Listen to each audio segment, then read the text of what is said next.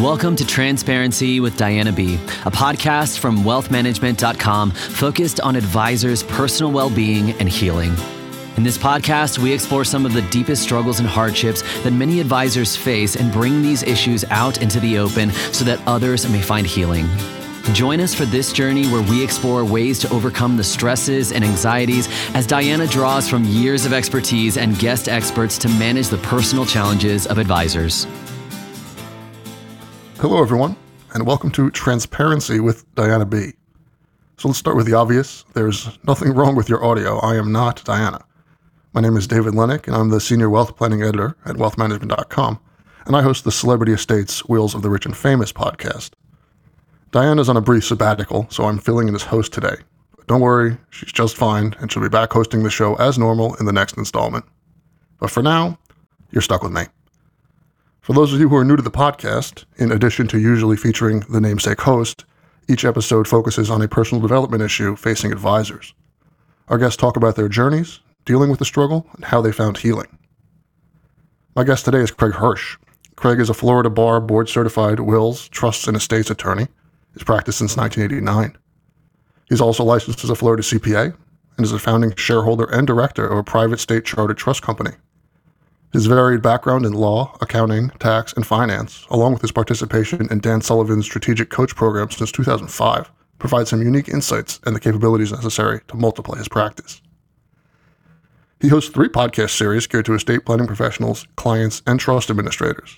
And he writes a weekly estate planning column for a local newspaper and pre- presents as a featured lecturer at continuing education programs sponsored by the Florida Bar, the Florida Institute of Certified Public Accountants, and the National Business Institute. In his spare time, Craig enjoys adventure travel, training for and competing in triathlons, including Ironman distance races, boating the Southwest Florida waterways, which may seem like random factoids, but are surprisingly relevant to the story he's going to share with us today. Thanks for being here, Craig. Oh, thank you. Craig's story involves the surprise discovery of a deadly cardiac issue and how that turned his life and his practice upside down. So, Craig, when did you first suspecting start suspecting that something may be awry? Well, I probably should have suspected earlier than I did. I was having buzzing feelings in my arm when I sat down. I would get short of breath unusually when I normally don't. I wouldn't be able to keep up with the bike rides. You know, I, I do probably 50, 60 mile rides on the weekends with with the, with my groups. I, I, was having trouble keeping up when before I had no trouble at all, and I just attributed it all to um, getting a little older. I was in my I'm in my mid 50s now, and when this event happened, I was 55. And so we keep referring to it as an event. Let's uh, just dispense with, with the niceties and let's talk about exactly what happened to you. Well, uh, yeah, I was actually swimming with my triathlon club. Well, yeah, let me back up. This is on a Wednesday. I was in the office, and earlier in the day, I, would actually I did a some circuit training with the trainer that I have, and I just wasn't feeling quite right. And I stopped a few times, and he asked me, "Is there something wrong?" And you know, I had some, you know, kind of like a reflux type of feeling in my chest and some tightness. And I said no, and I powered through it. and I finished the workout. And then later in the day, I'm in my office. I'm an attorney, as he said. I'm a wills, trust, and estates attorney. Uh, I'm now the senior partner in my office. You know, we were discussing a problem client. Me, I was discussing a problem client with one of my law partners and suddenly I felt jaw pain in my in, in my right jaw. And I knew that this was a symptom of a heart attack. Yet this can't be happening to me. I'm not having a heart attack. I'm 55 years old. I, just did a half Ironman triathlon several months ago. I mean, come on. So I sat down in my office. You know, my my my team came into my office with me, and I and I sat down and and they said, "Why don't we call the hospital?" And I, and and I had this is before COVID, so I had visions of you know an ambulance coming up to the door and me being carted out on a stretcher and you know i just i was you know clients in the waiting room and and, and i just i just dave i couldn't do it you know i i just wasn't going to call uh, 911 and i said well let me let me just relax for a few minutes and see if the feeling goes away and it did and I call my wife, who's who's who's urging me, let's go to the emergency room. And I say, no, no, I, th- I think it was just a panic attack. I'm fine. Later, that evening. So after work, we have triathlon swim club. So we go to the swim practice. I go to the swim practice.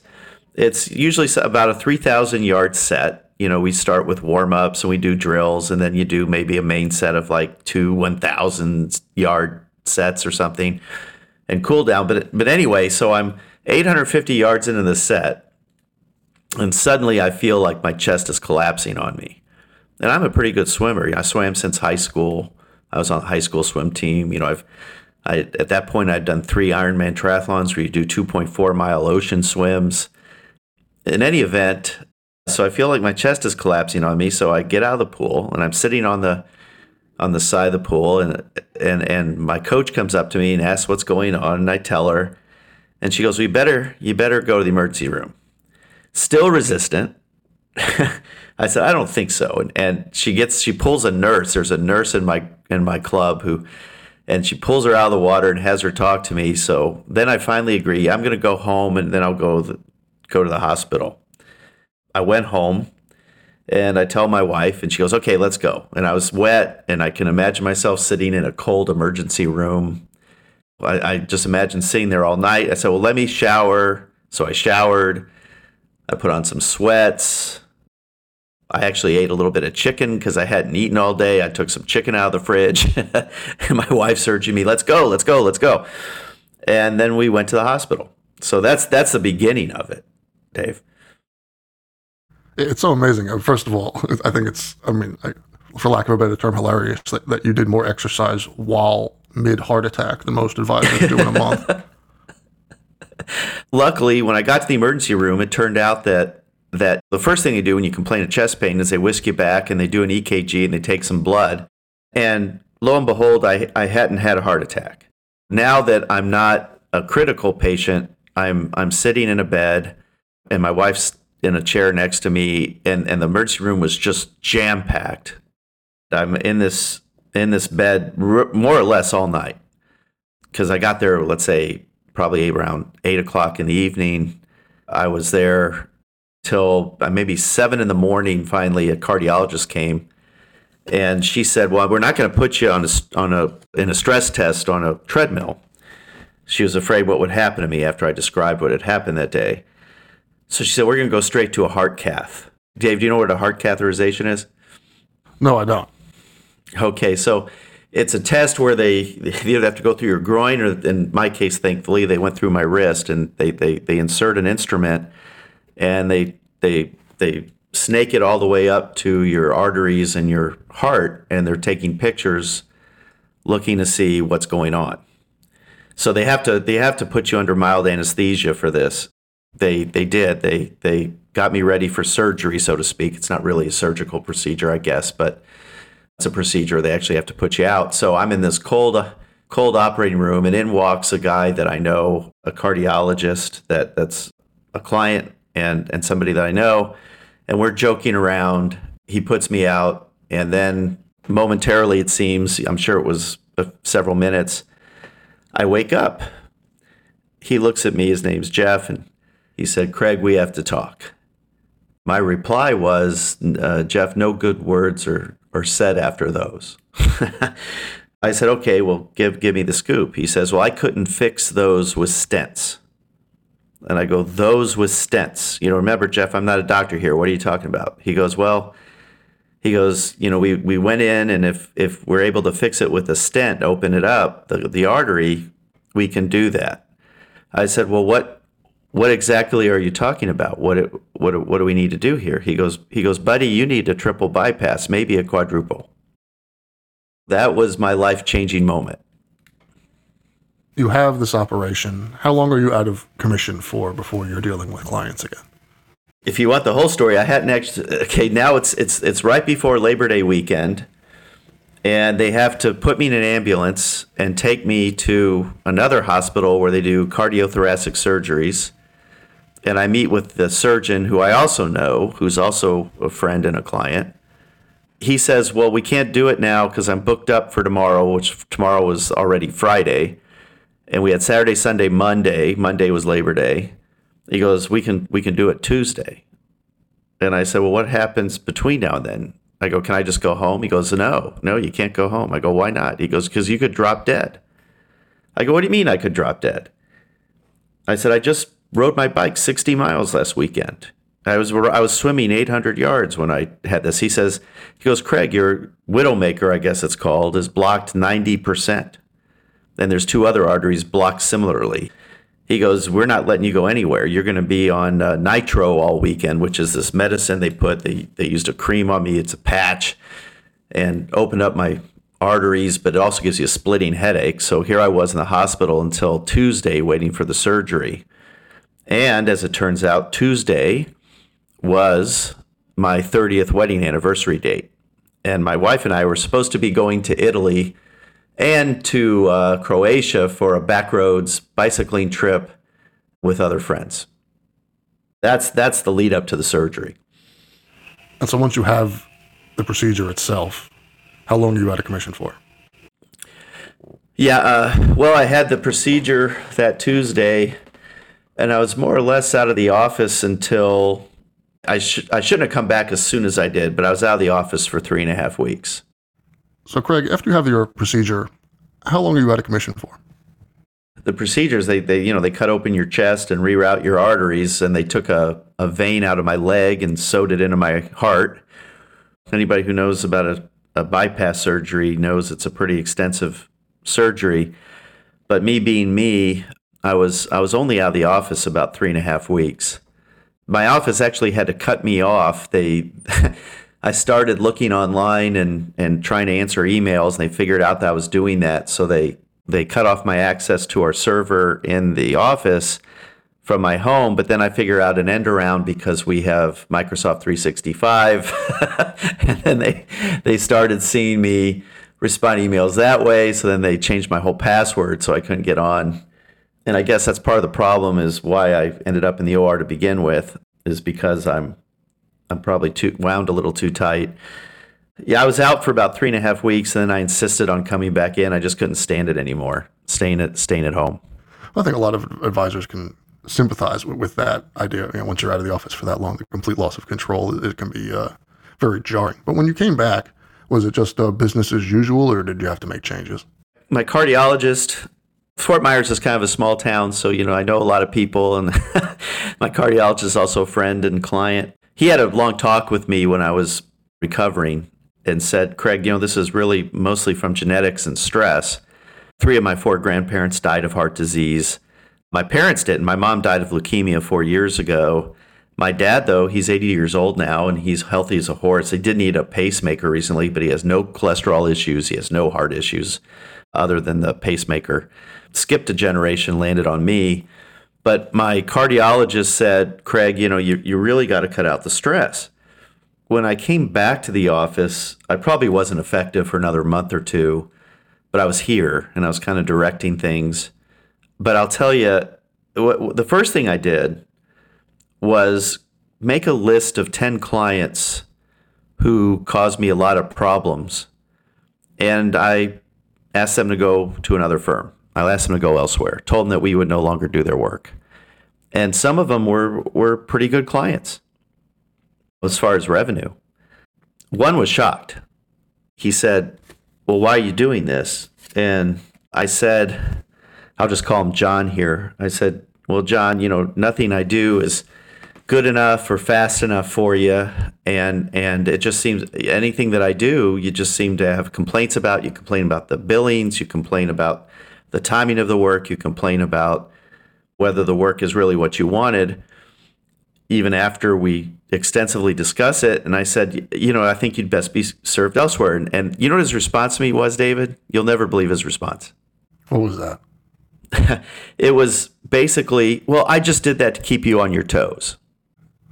Honestly. That's what he said. Some people, everyone says they want brutal honesty, but then when they get it, it's like, Careful what you wish for. Yeah, I mean, this guy. I said to keep me on my toes. I said, I said, John, it, it's it's that and other people like you that landed me in the OR getting my chest sawed open. I was on a heart lung machine for three four hours while they rerouted my my arteries, my my my my plumbing inside my chest. And I said, I said to keep me on my toes. He, he actually begged me to to keep him on, and and he, and after that, especially, I said, no, sir, no, sir. So that, that's really you know the interesting thing we want to talk about this idea of you know triaging your client list for the sake of your own health. So did you leave it at the ten clients, or, or was this a precursor to sort of a larger batch of changes? Well, that, that that was just the beginning. I probably purged another fifteen or so. The other thing I did was I'm much more. I'm you know I'm I'm, I'm blessed. I have a very busy practice. My firm has been around. It's been in Fort Myers. It's a boutique estate planning office, but it's been around almost 100 years. I've been here 29 years now. We're blessed with a very healthy client base. Acquiring clients is not a problem for us. What I decided to do from this point forward is be very, very selective about who I work for. And and the other thing I did was we're hiring more lawyers for me to delegate to. We've hired more staff.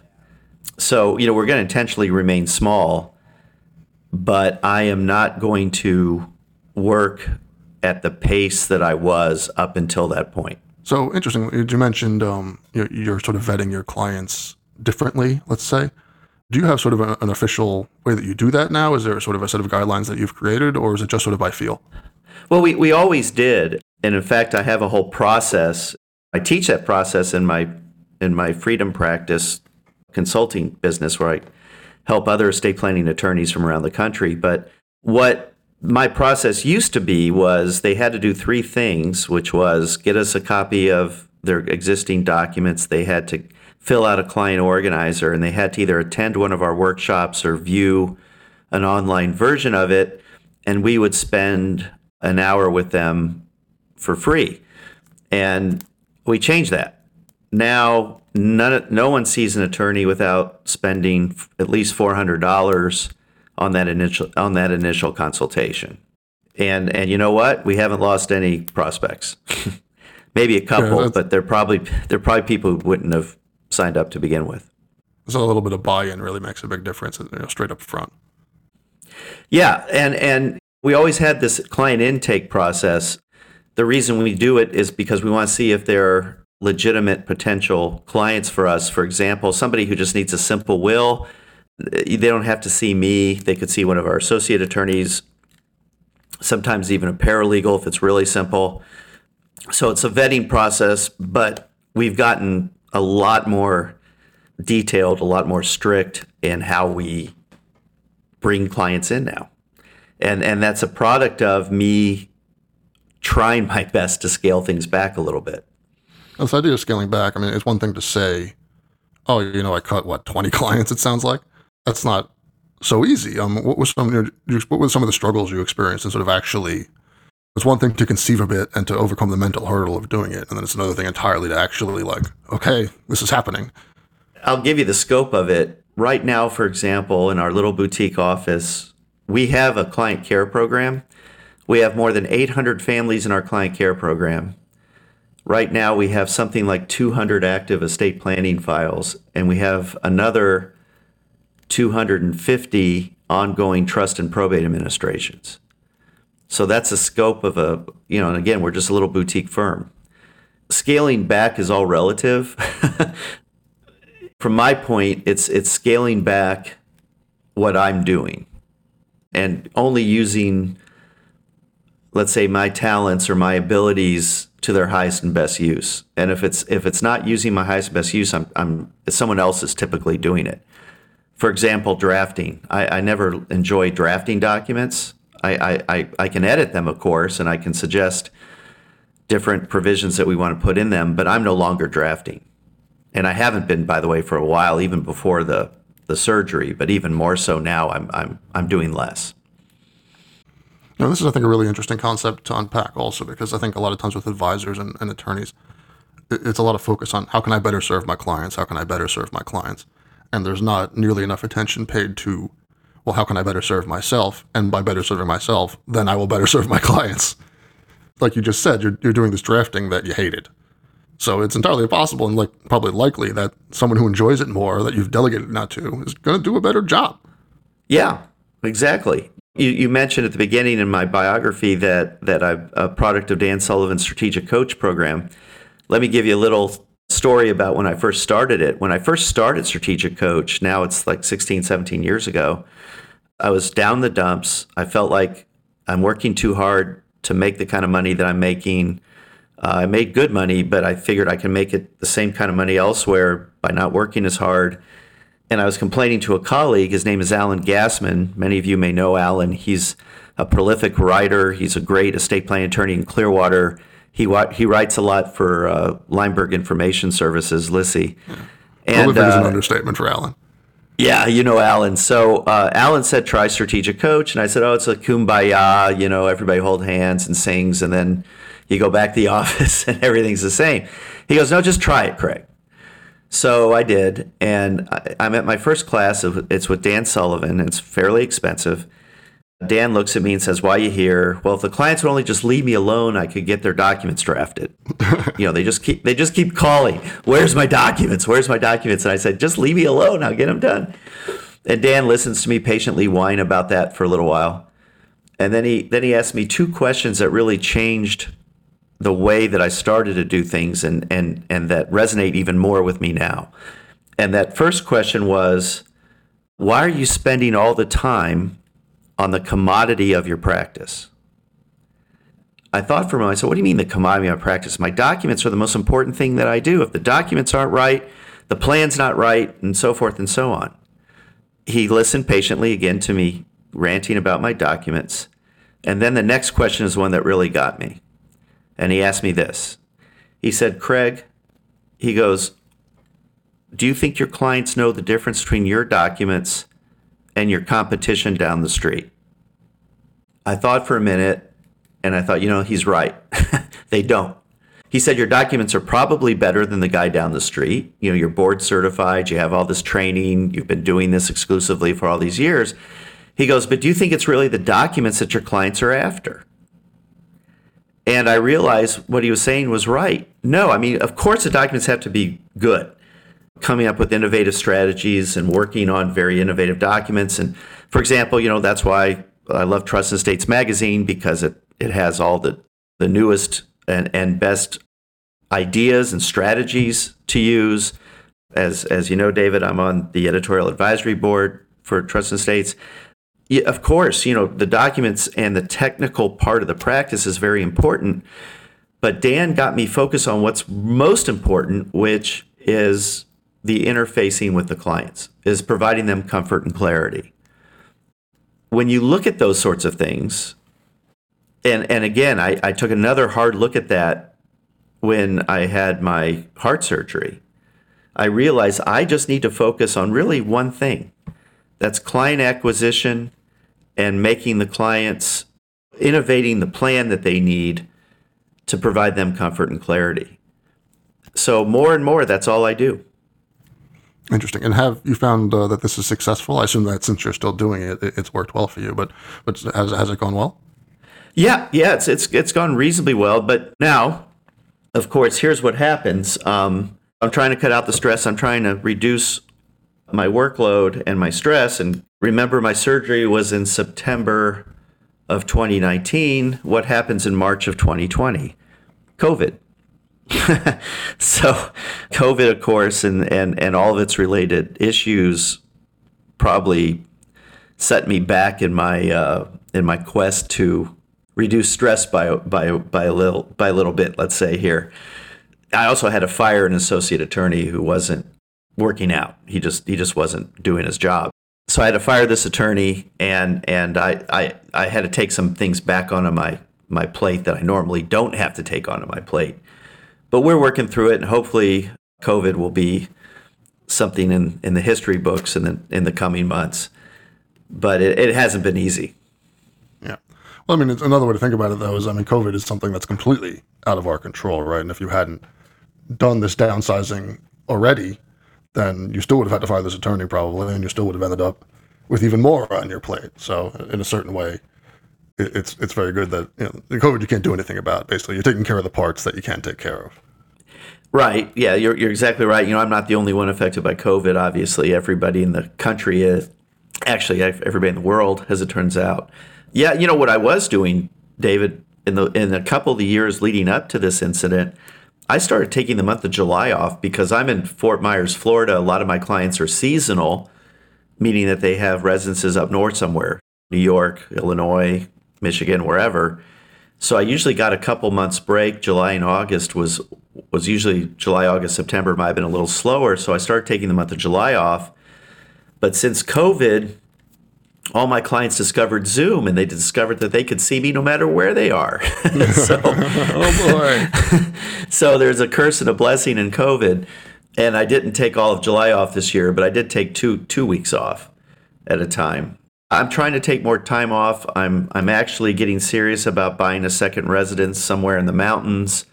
I might start working from the mountains in the summertime and not actually being in the office, especially now that clients are more familiar with video conferencing. I still ha- I have a daughter who's getting married. Uh, she's engaged. I have two other daughters who are still in school. One's in the graduate program at University of Florida, the physical therapy school, and the other one is an undergraduate and she wants to go to dental school. So I have a lot of family obligations. I feel very blessed. You know, I have great kids. Uh, my wife and I have been happily married 31 years. You have to look at the positive, and then you have to figure out what it what is it that you can do to reduce your stress and and lead a happier work life. That's about all the time we have here, Craig. I'd like to thank our guest, Craig Hersch, for being on the show and sharing his story. Uh, thanks so much, Craig. Sure, thank you. And uh, if you yourself have a struggle and you want to share your experiences and perhaps help others in similar situations, please feel free to reach out to us at transparencywithdianab at gmail.com. I'd like to thank you for listening to the show. And if you haven't subscribed to the podcast yet, please click the subscribe now button below. This is not Diana Britton, but I'm nonetheless reminding you that where there's healing, there's hope. We'll see you next time. Thank you for listening to the Transparency with Diana B podcast. Click the subscribe button below to be notified when new episodes become available. The information covered and posted represents the views and opinions of the guest and does not necessarily represent the views or opinions of wealthmanagement.com. The content has been made available for informational and educational purposes only. The content is not intended to be a substitute for professional advice. Always seek the advice of your healthcare provider with any questions you have regarding your particular situation.